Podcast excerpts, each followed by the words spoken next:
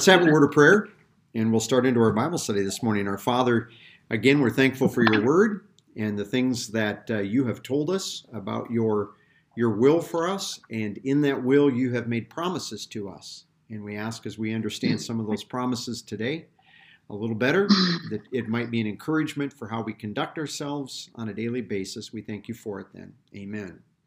Okay. Since we do have just a, a couple of uh, couple of you at least that are joining us that aren't normally with us, uh, we started back at the beginning of the year. We started a series on faith and God's promises, and so I've been going through after going through a definition of faith and looking at what faith involves. And so, just ask you, um, who produces faith in the believer? Where do we get faith from? The Spirit. The Holy Spirit. It's part of, we would call it, it's part of the, part of the fruit from the Spirit. If you can't hear the, uh, the five people that are sitting scattered out throughout here. Yes. So it's part of the fruit from the Spirit. That's faith.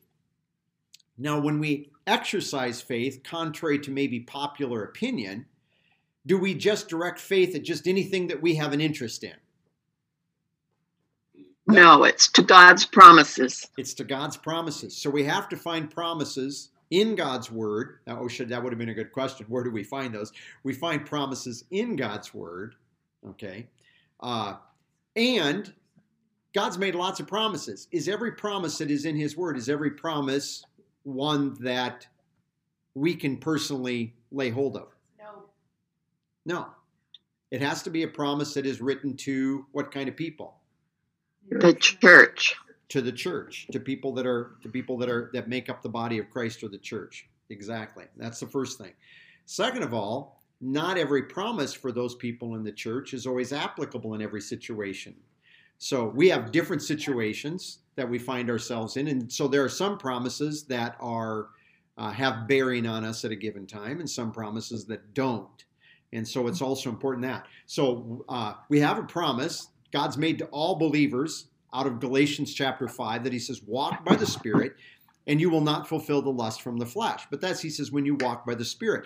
But then that, that implies that not all, that believers need to be walking by the Spirit, and it's a promise that they can do that when they need to. When when we're dealing with the flesh, we can walk by the Spirit and not fulfill those lusts. Similarly, uh, Paul uh, and James both tell us that we can resist the devil, and James tells us that to mm-hmm. resist the devil and he will flee from you. So that's a promise that is given to all believers, but the one that actually is able to take that promise and apply it is the one that is actually dealing with Satan attacking them at a given point in time. And so that's uh, just some examples of that, just to kind of bring everybody up to speed. What we started last week, as we're looking again, as we resume this study on, on God's promises, is we looked at the fact that we can do things that are pleasing to God. So we started looking at pleasing things, and this will. We got through part of our outline last week. We're going to get through part of it today, and then we've got one more long section of this section of this outline on things that are pleasing that hopefully we will be able to conclude next week. I don't, I can't promise that. Those, those of you that know me well, you know that we don't always get through things as fast as I would think. But we have three key terms uh, that are involved that are translated please or pleasing in the New Testament. We have arestos, which is pleasing, aresko, a verb, which means to please, and euarestos, which means to be well pleasing. So it's not just pleasing, but well pleasing, that little EU on the beginning of it, epsilon, uh, upsilon, that we actually have there in the Greek, means well pleasing. It's a good thing. It's pleasing in a very good way. Okay? But as we looked at some things about being pleasing last week that we can be pleasing. I want to begin today with Galatians chapter 1 with, with I think, a warning for us. Um, and we have this warning given in different ways throughout the New Testament, but here we have it in Galatians chapter 1 where Paul says, For am I now seeking the, the oh, Galatians 1.10, Galatians 1.10, I apologize. For am I now seeking the favor of men or of God? Or am I striving to please? There's our word to please men. If I were still trying to please men, or if I'm pleasing men, I would not be the slave of Christ.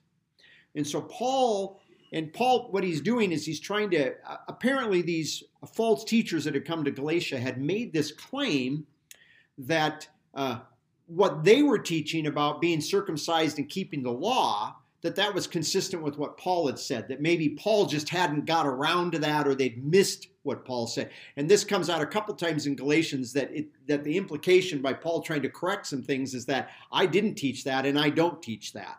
But that's what he's indicating here.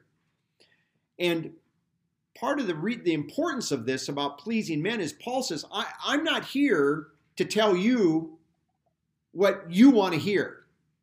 I'm here to explain to you the way God's doing it, the, the, the, the principle by which God is directing our lives, which happens to be in the book of Galatians. We would all say, well, that's grace. In Galatians, it's really the focus on the ministry of the Holy Spirit, primarily because what he's what he's going to tell them eventually in Galatians is if you're trying to live by law, you're definitely not living by the Spirit. It's just not possible. It just doesn't happen that way. Uh, you can't be doing both. You can't be both living by the ministry of the Spirit and, and if you have a question on that, you can go look at chapter 3, the first three verses of Galatians 3, and you can see that contrast. But Paul says, I'm not trying to please men. Um, if we were in probably a normal setting where it was a little easier to ask questions and have you answer, uh, I'd ask the question what are some things that some believers or even churches might do to try to please men? I wrote down this is from a pastor teacher point of view. Uh, we might avoid teaching some doctrines because we know that it'll upset some people. So we just don't teach on some things. And I've known pastors that have said, I believe that, I just can't teach it because I know it'll bother some people. And I'm thinking, boy, you're robbing them sometimes, depending on the, the nature of the truths, you're robbing them of some truths. Actually, that would be true of any truth, uh, some being a little bit more vital than others. Uh, also, um, sometimes I've known pastors that have taught on something and you address it, and I've asked them, I said, why did you teach on that? And they said, well, because the people wanted me to teach on that. And I was like, but the Bible doesn't say that. And he goes, I know, but it's kind of what the people wanted. And they asked if I'd do this this series, and I was just kind of like, I just that just absolutely flabbergasted me that a person would do that. I would also say the other thing, and, and this comes, I, I this has been on my mind a lot because I'd read, uh, I, I, over a month ago, over a month ago, I had somebody had sent me a link for a church site that they wanted me to look at something, and so I pulled it up and and uh, I looked at the thing they wanted me to say, but then I went back and I looked at like the church's opening page. And the church's opening page was all about, hey, if you're tired of boring, dry religion and such like that, and I'm I'm probably misquoting and misrepresenting a little bit what they said, but come here, you'll find people excited about God, and we have a fun, fun, encouraging atmosphere. And I just was thinking about that word F-U-N, and I was thinking it's it's really interesting how as churches that we try to sell Christianity as fun. Now, there we can have fun. I mean, in our group, I think everybody would agree. We've had a lot of times that we've had fun. We've had fun sometimes doing worldly trivial things such as playing bunco at Orth's at on New Year's Eve, which is a riot. It's really a lot of fun. But we've had fun doing doing things where we actually get together and sing, or we get together and we have some really good Bible studies, or really good prayer time together with other people, or just sitting down and just talking with other believers about what God's doing. And to say that some of that's fun, but there are a lot of things about Christianity that's not fun. That watch taking time to show mercy to people when they're suffering. Not necessarily fun but it's a really important thing to do for the benefit of other saints. And so to me, I just I was thinking about that in terms of trying to please men. But having said that, then I want to look at a verse that seems like, uh, and I, we're going to skip over 1 Thessalonians 2 4, where Paul says here that he was committed, God approved of Paul to entrust him with this gospel of God. We're not going to talk about what that is, but I want you to turn to 1 Corinthians chapter 10. 1 Corinthians chapter 10. Because if you look at this verse, you might think, well, Paul's contradicting himself from what he said over in Galatians. In 1 Corinthians chapter 10 and verse 33, he says, Just as I also please all men in all things, or uh, not uh, not seeking then my own benefit or the thing that's beneficial just for me, but of the many that they may be saved. Now, the larger context that Paul's dealing with here in 1 Corinthians 10 and going back into chapter 9 is that uh, we all have things that we're interested in doing. We all have things that we like. But Paul says, I'm willing to give those things up so that that does not get in the way of communicating the gospel to somebody that is unsaved. Or, and when he says that they may be saved, I would even, well, if you go back to verse 32, give no offense either to the Jews or the Greek or the church of God. Jews and Greek, in other words, uh, we put it this way Paul knew he was free of the law, and we're going to look at a verse today in which Paul says there's nothing unclean of itself. But when Paul was dealing with people that had issues over things that were clean and unclean, guess what? Then Paul, to, to use the modern terminology, Paul kept kosher around those people because he didn't want that freedom to get in the way of what he was doing for them.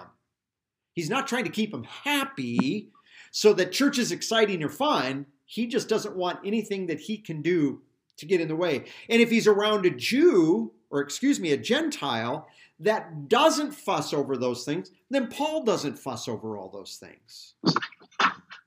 Modern day example. I just I think this is a good modern day example. If you're talking if you show up, this happened to me many years ago. I'd helped a guy bale some hay.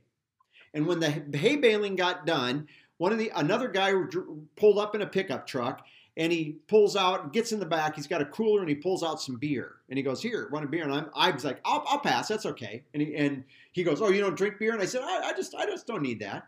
Uh, and I was just like, I didn't, but I didn't fuss over it. I didn't. I could have sat there and go, "Oh, you guys shouldn't do that."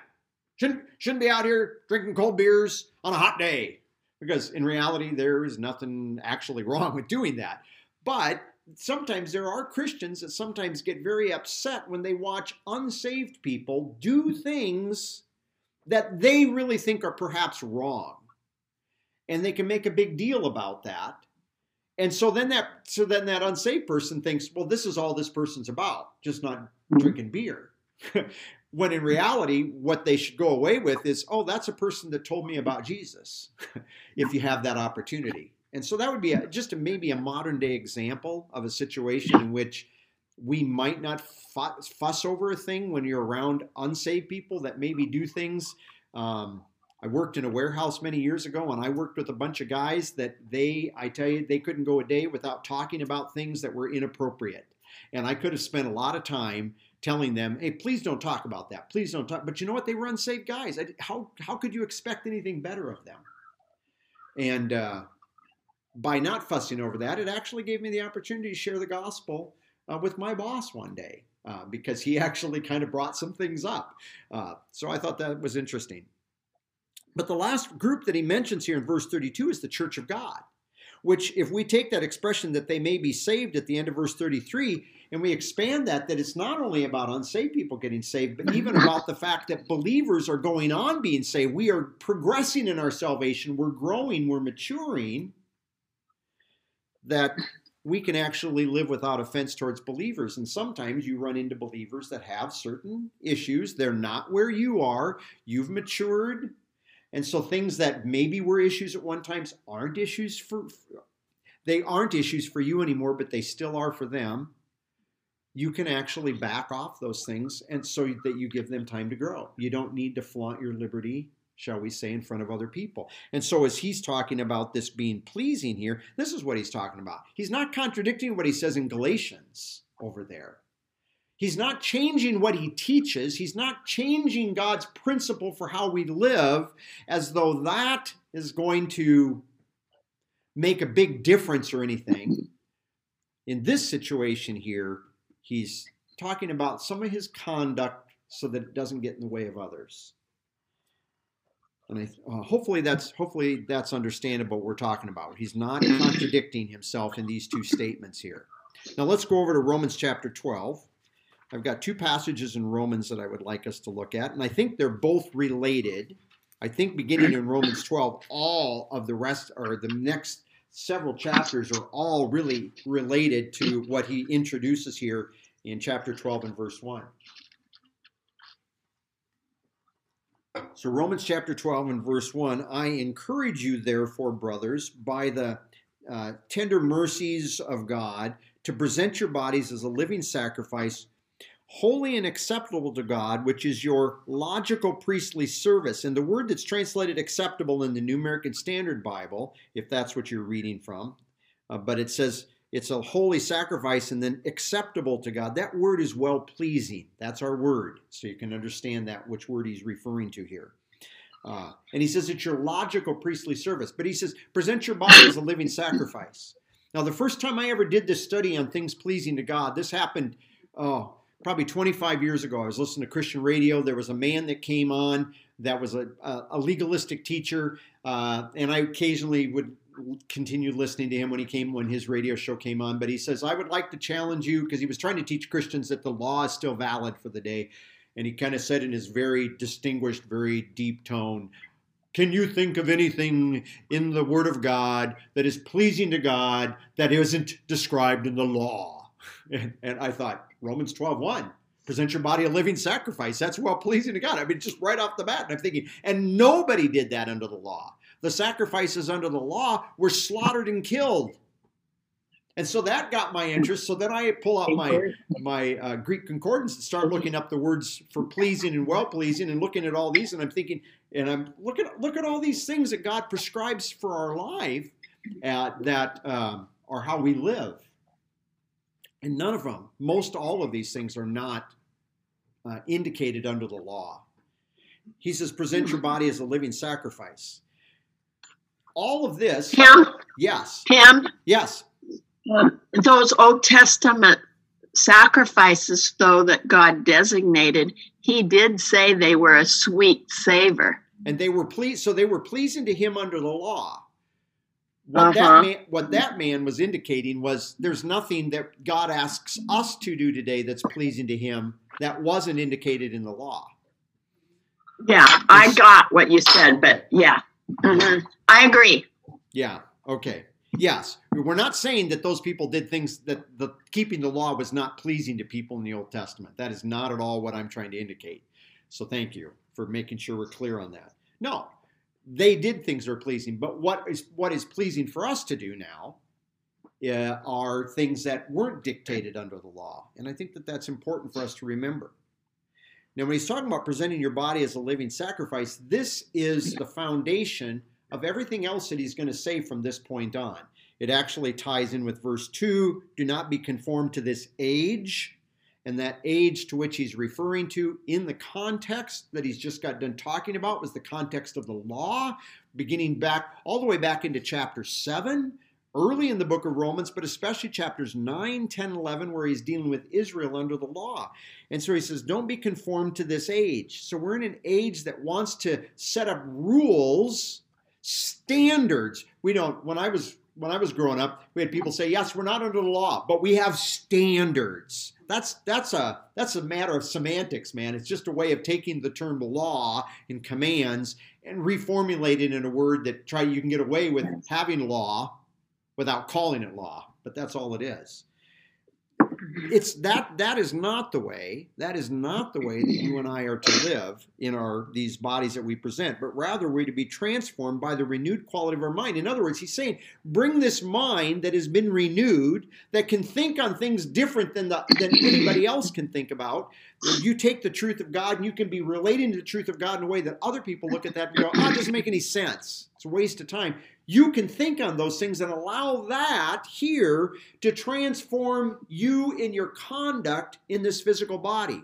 In other words, you can, if you were with us in the, the first hour this morning, you can, like Jim was saying, you can remember from out of Romans 6 that you are a dead one with Christ to the sin nature, but one that is a living or resurrected with Christ at the Father's right hand. You can remember that you're seated above. You can, as Paul says in Colossians chapter 3, you can set your mind on things above, not on things on this earth, because you have a renewed mind. And when you do that, Christ can actually be lived out through us. just as he says, Jesus himself said that in John 15, you abide or you be at ease in me. So you got to be relating to who are you in him to abide and be at ease there, and I will be at ease in you. He will abide in us. He's, he's in all believers, but not necessarily at ease in all believers. So he goes on, do not be conformed to this age, but be transformed by the renewed quality of your mind, that you might prove what is the, the will of God. And you're proving it because you're actually getting to see it worked out so that there's like a thumbs up going, hey, this really does work. This is exactly what God said. That which is good and acceptable and well pleasing. You see that? Well pleasing. And then that last word that's translated uh, perfect in your in your Bibles, mature.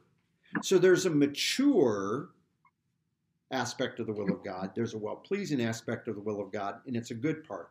Now, from here, let's just kind of look at some examples of how this is the background for the rest of this. Verse 3 For through the grace given to me, I say to every man among you not to think more highly of himself than he ought to think, but to think so as to have a sound judgment, as God has allotted to each one a measure of faith. For just as we have many members in one body and all the members do not have the same function, so we who are many are one body in Christ and individually members one of another. Um, did I?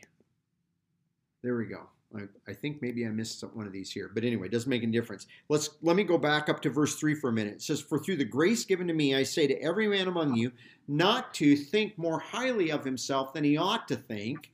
And then I think right here, we have it changed, not to set his attitude above what is necessary. That word think is actually the idea of the frame of mind or your attitude, but to set his attitude to an attitude of salvation. Paul uses this expression, and we're not going to get caught up in trying to chase this down right now, but we've done this at other times. That when he says this attitude, this attitude above, and not to set an attitude above what is necessary, Paul says it's possible that people actually they set their attitude or their frame of mind on with themselves, on themselves. They everything is in terms of who I am and how I look at the world. And we all, and the thing is that's really the way a lot of the world operates, isn't it? They, they're the standard. Exactly. They're the standard. They measure what you say through who they are, through their standards, through how they think. And this is really what Paul's getting at when he says not to set their attitude higher than it ought to be. They're saying, uh, I'm somebody, I'm above all this, and so I'm the measure of the standard above all of you, and I'm the one that judges whether or not you're doing it all right. And so this is what Paul's getting at uh, in this passage. And so then he says, So as we, the many, are one body in Christ, and we each are members of one another, having gifts that differ according to the grace given to us, to each of us, we are to exercise them accordingly. And then he's going to start going through this. The idea is every single believer in the body of Christ has a gift, a supernatural ability. He, you aren't born with an ability to play piano, and you're not given a spiritual gift to play piano. That's not what he's talking about. There's no spiritual gift of poetry writing, there's no spiritual gift of painting paintings. There are spiritual gifts that God gives to meet needs of others in the body of Christ. Your hand was designed by God when He created Adam and Eve. Your hand was designed to serve a, a, function in the body. Your feet were designed. I've got a good friend that I grew up, uh, went to college with when we were in Iowa. We, we continue to stay in touch. He amazed me. I could watch that guy walk in his hands from one end of a gymnasium to the other. I was, was really impressed. I can't even do a handstand. But you know what? I watched him walk on his feet many, many times, and he does that a lot better than walking on his hands. Because even though the hands can do that, that's not their function. And the feet are specialized for that. And that's just an example that everybody has an ability to serve, a unique ability, and it's God given. It's not a natural talent, and it's not a talent you can even develop by taking lessons, really. And so he's telling us use those gifts. Now, this goes back to the idea of presenting your body. If you present your body, why are you presenting it to God? Because God needs bodies? Because it's through you that God is working in the lives of other people. And he's given you a special gift that he works through to serve and to help other people. And so this is what you're going to do. So he gives the example here at that time. They still had prophecy operating. Prophecy was to be exercised with proportion to the faith. If service, there's a gift of serving. The type of people that just, they just are serving people that need help, whatever it is, whatever that might be. I don't know. They need someone to come by and clean their house or cook for them or whatever. I don't know. There's a lot of different things in the realm of serving. There's teaching. And the person that teaches ought to focus on the teaching. The word for teaching, by the way, without getting too sidetracked, is a word that emphasizes teaching that is not necessarily always put into practice, or it's not designed specifically for practice. He who encourages, or exhorts in some of your Bibles, but he who encourages is, is encouraging. That person that can stand up and say, Come on, you know what the Word of God says. You've been taught the Word of God. Now let's get on board and let's move and do this. And there's people that we need people like that. He who gives with generosity not tying things up with strings and saying I'll do it in this way. If I donate this much, do I get a plaque? Do I get to become a Patreon? You know, big thing on the internet these days for people that are creating things. He who organizes. Some of your Bibles have the word rule. I changed this. It's not rule. It's a person that stands in front of others to put those people in order. And we sometimes need somebody that can point out and say, hey, there's a need over there. Have you seen that need? Oh, I didn't notice that. And they point that out to those that have those gifts. And then to do that with diligence. Yes. You have a verse for that. For, um, what's her name? That for Paul? Oh, yes. Yeah, if you're interested in a verse on that, Romans chapter 16, verses 1 and 2, there's a lady by the name of Phoebe, and he said that she organized, except our Bibles don't say that she organized. Uh, they they translated another way to make her that she was a patron, that she was like financially helping people. And you know why they did that? Because they don't want a woman telling men what they're supposed to do. But in reality, that's what she did. She had the gift of organization where she could see needs and she could direct people that had the ability to meet those needs to meet them. And Paul said she even did that for him. Okay. And then he goes on, and he who shows mercy with cheerfulness because we all know people that suffer, and there are some people that are specially equipped to do that. And so this is why this is, and he doesn't cover all the gifts. There are other gifts mentioned in other passages, but the significance of this is in the context, is this goes back to why you present your body as a living sacrifice. You present your body because it's through you, you're going to operate. The person that has mercy, they got to physically get up and somehow or another interact with that other person, even if it's through a phone call. You're using your mouth and your hand to hold the phone and so on and so forth, things like that. And the person that is organizing has to make contact in some way or another, has to be able to see the need that's present, see the person that has the ability to need, and get them connected. So we're doing activity through this body that we present to him as a living sacrifice. And he said, if you remember, twice in that context above, that that's God, that's a well-pleasing sacrifice to God. It's pleasing to God, and it's well-pleasing when you do this. That's the promise then. If he tells you that you can, if he tells you that you can present your body as a sacrifice that's well-pleasing, that's a promise that it will be well-pleasing to God when you do this. So then he goes on in the rest of this chapter, he talks about really about love. Because when you serve those gifts and you're ministering to others in the body of Christ, minister is a fancy word for serve. All the word means is to serve. In fact, the, the, the, interesting thing about that is that the term ministry, the Greek word that it translates, actually a word meaning common service. Not fancy service, not specialized service, just service, common service. We read, oh, I don't serve, I do ministry. Makes it sound important. it's service. It's service is what it is. And as we serve, whether because we have the gift of service or just in general serving our gift, Paul says that we're to do this in love, and he says, let love be without hypocrisy. I love you, I love you, I love you. And you never see it. You never see me do a thing about it. Abhor what is evil. And in the context where he's talking about love is there are going to be things that are going to stand out and they're going to be inappropriate to the situation. They're inconsistent with that. And Paul tells them in that context you stand back from that because that evil spreads. That kind of evil spreads. Second of all, cling to what is good. When you think find those things that really do make for a sense of well-being in other believers, Those are the things that, as you're exercising love, you grab onto and hold on to those things because those are appropriate. And you're going to figure out after a while that you can serve in a manner that is not the way God wants it really to be done. But you're getting the job done, but it's not necessarily the way God wants it. He says, no. He says, avoid that, abhor that. But you're going to find the things that do, do God's will in serving others in a way that's pleasing to Him and grab on and hold on to those things. This is what he's getting at. And then he goes on from there and uh, be devoted to one another in brotherly love. And we've talked about the brotherly love. It's not just agape love, doing what's best for others, but even showing that very kind, very warm aspect of love to people. Agape can at times kind of come across cold. It shouldn't, but sometimes maybe the way we do it, if we don't remember the brotherly love, we can kind of be a little bit too calculating, and it shouldn't be that way as believers. And then give preference to one another in honor, not lagging behind in diligence. And you can read the rest of this. All of this is just as an illustration of the fact this is what you and I are to be doing as believers towards others. And when we are presenting our bodies as a living sacrifice and we are serving other believers, and we're doing so with the kind of love that God wants us to have for them, that's well pleasing. That's well pleasing. And the indication as a promise is, is that we can be well pleasing. Now let's back up to Paul's open the opening verse we looked at in Galatians 1:10 and think about that. If I'm sitting there trying to figure out how to please men because I'm trying to just keep everybody happy,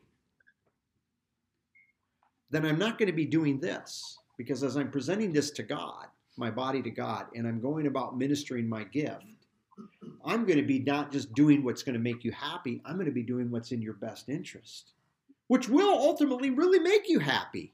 Now, I'm not saying doing the best thing for other people that makes them unhappy. We're not I'm not trying to say that, but I'm just saying if all we do is focus on hey, we got all these people that show up at church and I just don't want to do anything to offend them. And boy, they really need to hear this, but if I tell them this, they it might they might get their nose get bent out of shape. And then that's the last time they'll be here at church because this i'm not going to say that then. Even though it's what they need to hear then you're not going to really be doing what they really need.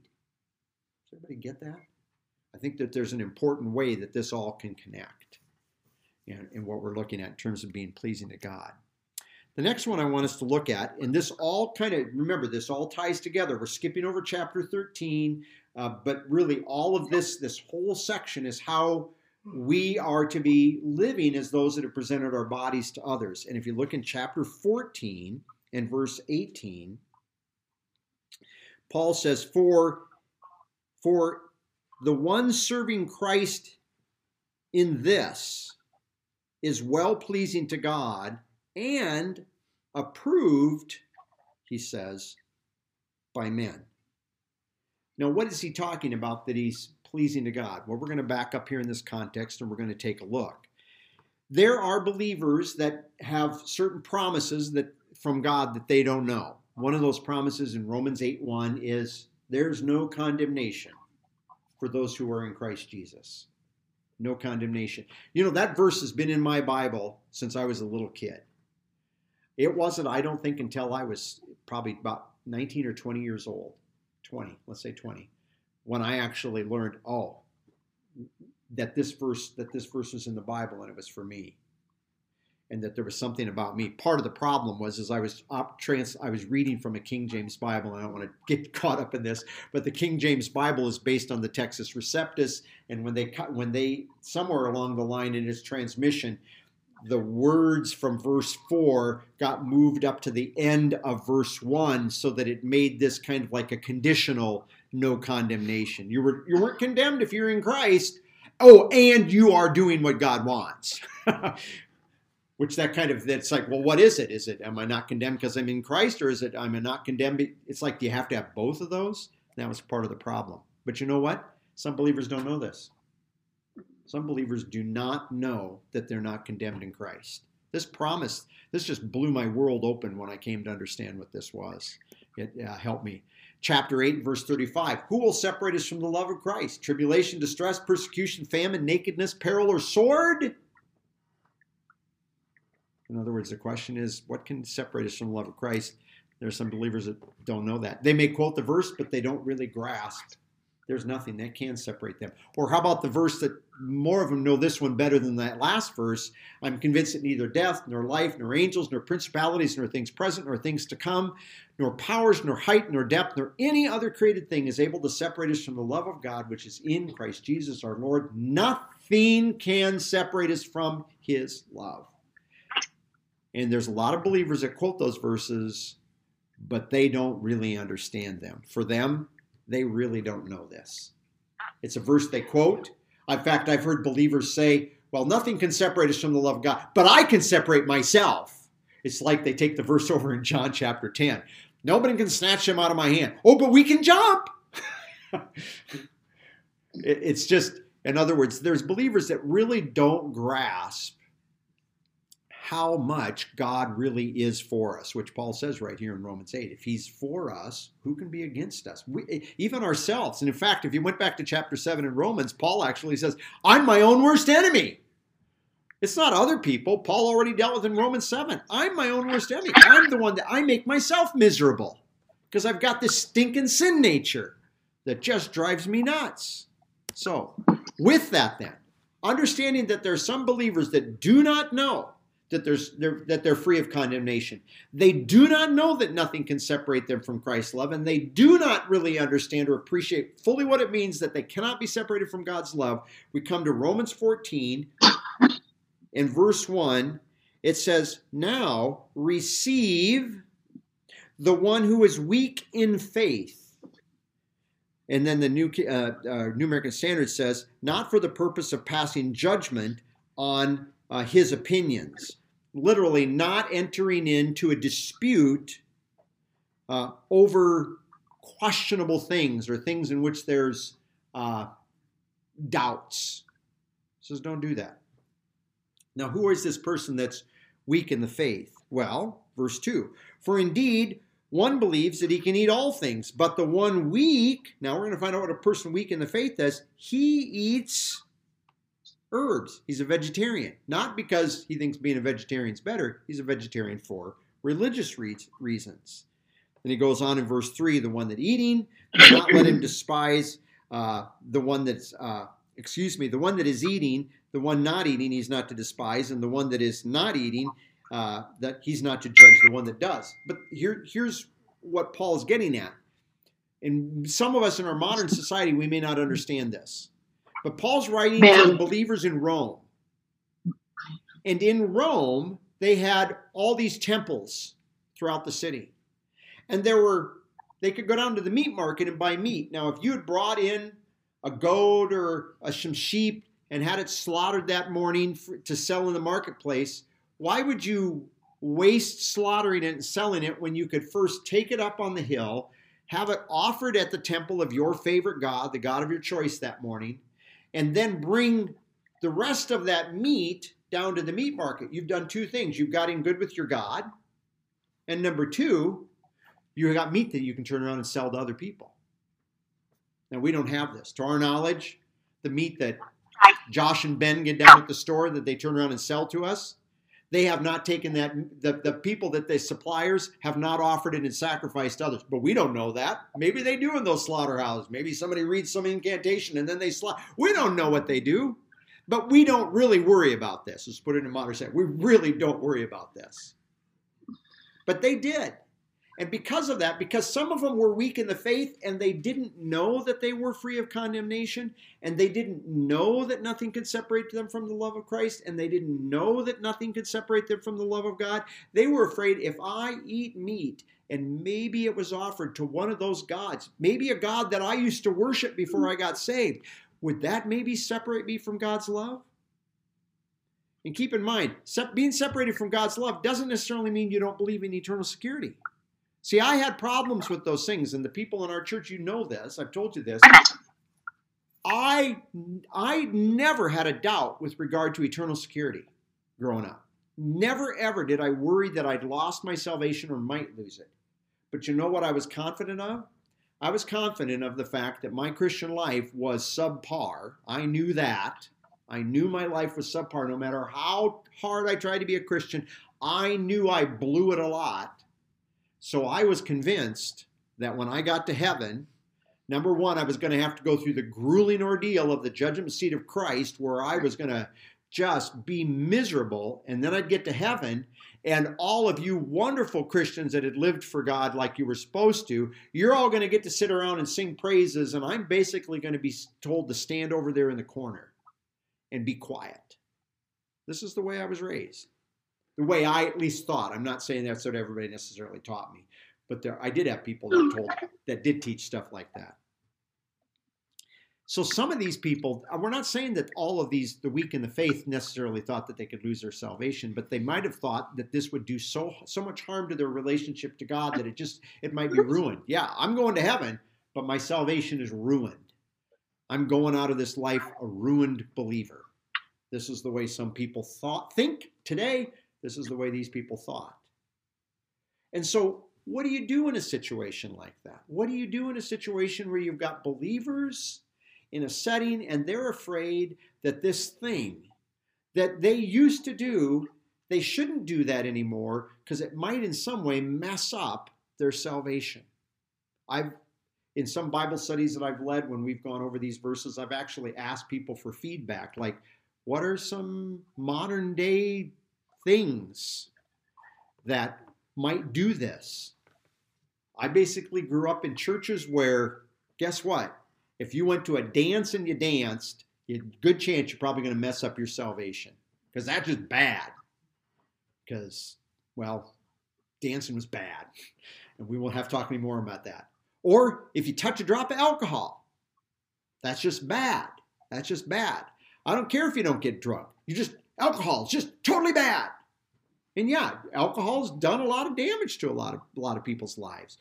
But God never says that it's absolutely off limits. I hope that doesn't offend anybody to hear that, but you just can't demonstrate that from the Word of God. Or, um, so started dancing, alcohol, oh, listening to music. You know, should you only listen to to Christian music? Should you only listen? In fact, some people, it's like you shouldn't even listen to Mozart because Mozart was an immoral uh, was an immoral man. So, so if you're a Christian, you if you're going to listen to classic, you only listen to Bach because Bach wrote religious music. You know, so I mean, you get the idea. In a modern day, and this stuff still goes on, and I'm sure there are modern takes on this that I'm not even aware of in our current culture. That maybe some of the young people uh, in our church uh, they maybe are more aware of than I am in terms of things that have become issues. Uh, but some people would say that's off limits. Uh, you, you, don't do that. Oh, here, here's another one that our church messes up with every summer. You don't have mixed bathing, which that's a fancy word, old word for men and women do not swim together in the same location at the same time. So we every summer, Gary and Leslie invite us up to their pool on Sunday afternoons and other times, and we swim together. And there were churches that's off limits. You don't do that. Okay. Mm-hmm. Just trying to say there are examples of this in a modern day setting that sometimes we might have to think about. So, as Paul is talking here about these kind of problems, I want us to go down here in this um, verse 5. The other one that he used is one person, and this is one that is still a modern day issue in, in, among some believers. One person regards one day above another, and another regards every day alike. Each person must be fully convinced in his own mind. In other words, there are some people that still think that we are under some sort of a Sabbath rule. And uh, by the way, I was reading uh, something to Jim uh, this morning out of a book by the, a man by the name of Irenaeus or Irenaeus of Lyons, who was a second century bishop. So he's he was I think he died around 186. Uh, but he, here he is. There's people that say that the Sabbath wasn't changed until under Constantine, but Irenaeus actually writes, he's writing sometime prior to 186, and he says, We're not under a Sabbath law. He says, We are not acquired, uh, required to keep one day special above another. That we've been freed from that law uh, among the other. And he actually goes through a number of statements about the fact that we're not under the law of Moses. So I just kind of thought that is interesting. But this was this was an issue. Still is an issue sometimes for some people in some settings. Now let's look down in verse 14 here of Romans 14 and notice what Paul says down here about this. I know, and I'm convinced in the Lord Jesus, nothing is unclean of itself. Now we're going back up to those things offered to idols because that's the that's the first issue he's dealing with here. In other words, there are these people are avoiding these things because they're offered to idols and they were unclean, and so he says, unclean, nothing's unclean of itself. Despite the fact there are some people that think there've always been clean and unclean. That was something under the law. And by the way, if you go and look at this under law, and if you have a question, you can ask me, and I'll have to. I'd have to look it up. It might take me a little while to find it. But in Leviticus, God says the reason that he drew a distinction between clean and unclean was to make Israel different. It wasn't because those things were naturally clean or unclean, it was to make Israel different. Because they said they could do everything God wanted them to do. And he was showing them under the law how hard it is to do everything God asks us to do. And so he says, There's nothing unclean of itself uh, in the Lord, uh, but to him who thinks anything is unclean, to him it is unclean. In other words, if a person has an issue in his head, you need to know, then it really is for him, it's an issue in that moment, which is going to relate to a question he's going to say about the exercise of faith in the context. But uh, so th- uh, remember, this is about food, and some are vegetarians because of this. So you go to verse 15. For if it, because of food your brother is hurt or grieved, you are no longer walking according to love. Do not destroy or ruin with, with your food him for whom Christ died. In other words, if you know, hey, nothing's unclean of itself. You got a problem with food, that's your problem. I'm having a ham sandwich for lunch. I don't care. I'm not giving up my liberty of eating a ham sandwich simply so you can feel better about yourself. Paul says, don't do that. He says, if you do that and that grieves or hurts that other believer in that way, he says, You're not walking according to love. Remember, you presented your body as a living sacrifice to God to live and to serve others, not to live and to serve yourself. And so, as he's talking here, he says, "You're going to ru- you you might ruin that brother." Now, in the in his his conclusion in Romans 14 is a little bit different. His conclusion here is a little bit different. If you connected this with what Paul says in 1 Corinthians 8, about how it hurts or stumbles a believer. And turn over to 1 Corinthians 8 for those of you that haven't seen this. Because we have we have this expression of stumbling, and I think a lot of people do not understand what Paul means by stumbling uh, other believers. He says in verse 13, of Romans 8. Therefore, if food causes my brother to stumble, I will never eat meat again, that I might not cause my brother to stumble. Now, stumble, we just think he's going, oh, he ate that thing offered to me. Oh, it's, oh, it's horrible. This is not what he means by stumbling. It's just a person standing there. Oh, I can't believe he did that. If you look back in the context, verse 10 For if someone sees you who have knowledge dining in an idol's temple, Will not his conscience, if he is weak, again, we're talking about a weak brother, be strengthened to eat the things sacrificed to idols? For through your knowledge, he who is weak is ruined. In other words, he doesn't do it because he understands the promise that you are not condemned, you are not separated from the love of, of Christ, and not separated from the love of the Father. He's doing it because he saw you do it. And he's going, Well, Tim did it, so I guess I'll do it. That's different than being convinced of those promises that eating meat, something unclean, tradition under the law, will not affect him. And that's how he stumbled. He stumbled not because he's going, oh, he stumbled because he go, I guess I'm going to do what he's doing. And you actually get him to, to do your to participate in the action. Yes. This isn't an unknown sin that the weak brother didn't tell you. You know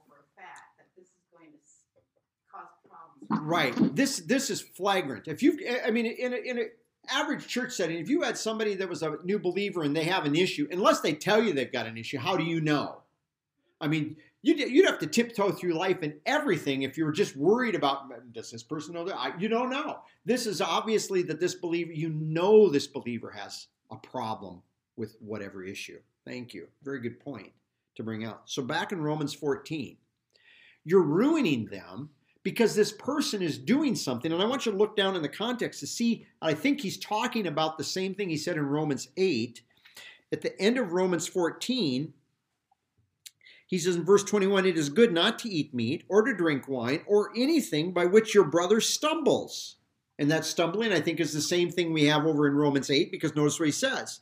The faith which you have, have it as your own conviction before God. Happy is he who does not condemn himself in what he approves. And then he goes on, and this is what this is what happens. But he who doubts is condemned if he eats, because it is not from faith, and whatever is not from faith is sin. Now, he's not saying that you and everything you do in life you have to go, well, can I do? Can I rake the yard in faith?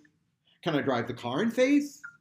Can I sit down in faith? This is not what he's talking about. He's talking in the context about you going ahead with an action that you that you think could have negatively affect your relationship with God. And you're not convinced you can do it, but you see your brother do it, so you do it for that reason. But you're not doing it out of faith that it won't change your relationship with God. That's the faith issue here that he's talking about. And he says, if you go ahead and you do something. So what's happening is it's not you that's acting here in this context without faith. You are acting in faith because you know it won't change your relationship. But he, you are getting him to do it while he's having a doubt. Everybody get that? That's the point. So now, if we go back up in the context and we go to verses 16 and 17, Romans 14, verses 16 and 17. Therefore, do not let what is for you a good thing be, be spoken of as evil. For the kingdom of God is not eating and drinking. In other words, th- this is a good place to demonstrate we are in the kingdom of God right now. There's an aspect of the kingdom of God that was in the past. There's an aspect of the kingdom of God that is yet to come in the future, but we are in the kingdom of God right now. And part of being in the kingdom of God is the liberty that we have in Christ. But Paul said, and that liberty does allow me to eat anything and drink anything. But Paul says, but that's not really the point of the kingdom of God, is just to let you eat. It's not about, hey, I can eat anything now. That's not really the big point. So he says, the kingdom of God is not eating and drinking, it's righteousness, peace, and joy by the Holy Spirit. In other words, it's character that's lived out. And he goes on then, he says, in the next verse For he who serves Christ in this way is acceptable to God and approved of men.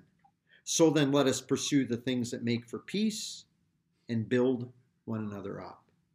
So, in other words, what he says, the one that serves Christ in this way, what he's what he's indicating here is that you know when you put other believers first, rather than yourself first and the things that that are struggles for them where they are in their christian life because they have not yet maybe matured as much as they need to they just haven't gotten there. It's really easy. I i my wife's going to turn 56 tomorrow. I turned 56 last month. I got saved when i was five years old. That's see if i can do my math that's 51 years ago I've been saved for a long time. Everybody tells me I did my math right. Okay. Um, that's 51 years ago. That's a hard thing to imagine. And it's really easy after many years of doing this. Jim was saying he's been teaching the Bible for around almost 40 years. You stop me think about that. You, it's easy to forget where you were when you started. it's easy to forget all the time in between that God has been maturing you and the things the things you've gone through in that time, all the times you've fallen on your face, all the times that you have done blunders, all the times that you've just outright sinned and basically told God, I don't care, I'm going to do this. And God in his long suffering, his patience, and his grace has left you here still breathing the air to say, okay, are you ready to get back up and do this right? And he keeps giving you this opportunity. And we forget all of this time in between, and we can become, when you've matured, a little impatient with these people back here. Last weekend, our daughters were home, and one of them brings along her little girl, who's two. And I turned to my wife more than once over the course of the weekend. I forgot what it's like to have little kids around. Little kids that are two and are defiant and are fussy. And they want to do what they want to do. I forget what that's like because I'm so far removed from that at this point. And she was to have. Don't don't get me wrong, but there's times you're like, okay, I'm ready to go and sit in the other room because I just I don't want to have to deal with whiny kid laying on the floor because she didn't get to eat the thing she wanted to eat, you know. And you you can do those kind of things. You forget. Time passes, and the same is true in terms of where we are in our maturity. And so he says, the one that serves Christ you're serving Christ because you're putting other believers first rather than your rights, your ability. He says that's well pleasing to God. I need to check my my language. Just yeah, well pleasing. I just want to make sure I had the right word. It's well pleasing to God. God, to, to use the example that Leslie quoted from the Old Testament, that those sacrifices were a good smelling odor to God. Just think of it in terms of that with us. When a believer really serves God in this way by putting other believers first, it's kind of like walking through the neighborhood. My wife and I run into this occasionally. If you walk late in the afternoon, you smell somebody cooking food and you're going, What were you fixing for supper? I want that instead because it smells really good. And I think all of us can relate to that, what it's like when somebody's cooking some meat and you smell that searing on the grill or something, and you're going, oh, that smell. That's what he's saying, these people. And they could relate to that, remember, because they're they're burning these offerings out there, and there's a smell of this meat roasting on these on this fire. And he says, God looked at that and said it was good smell.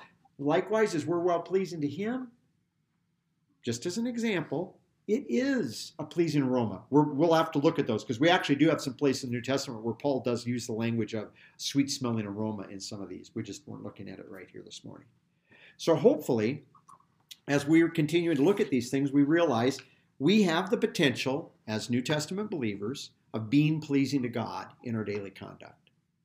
And that being pleasing to God, as we saw uh, in Romans 12, has to do with serving others by presenting your body as a living sacrifice and using your gift and doing it out of love, not just doing the gift, but doing it out of love. And in Romans 14, it's well pleasing to God when you put them first rather than the things that you can do. Yeah, you can do those things, but their growth and maturity is more important than what you can do.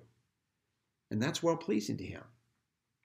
That's well pleasing. And both of those, the appeals in these things, are based on who we are in Christ. They're not laid down as laws because we're not under law. It's an appeal to say, who are you in Christ? And you're all part of these people together. So why would you why would you do this?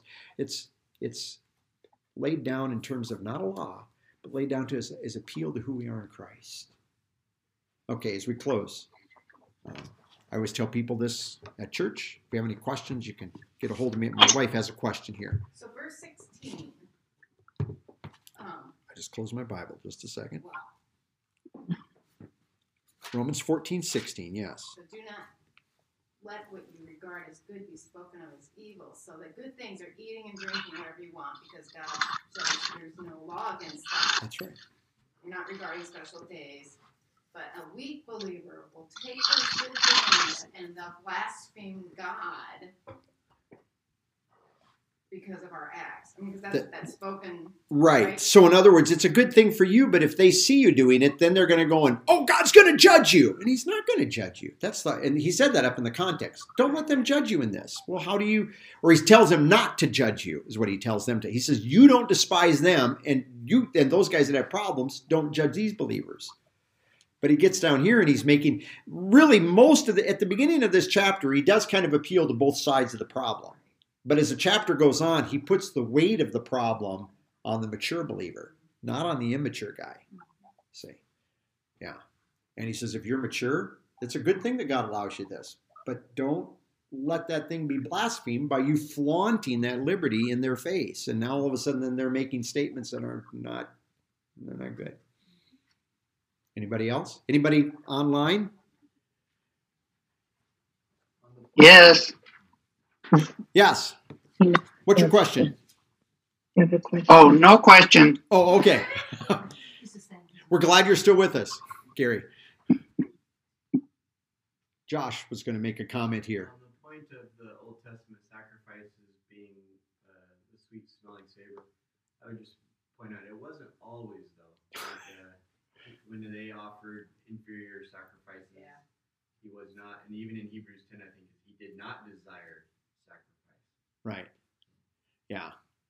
Uh, if you couldn't hear Josh, Josh was just pointing out not every sacrifice in the Old Testament was always well pleasing to God or was a good savor because there were sometimes they were offering, sometimes they were thinking, I can sin, and then I just go offer a sacrifice and make it right. And and uh, and Jim in the first hour was actually kind of talking about that that it wasn't sacrifice and offering that God desired. It was really a change of heart. That was the thing God wanted. I appreciated appreciated being reminded of that.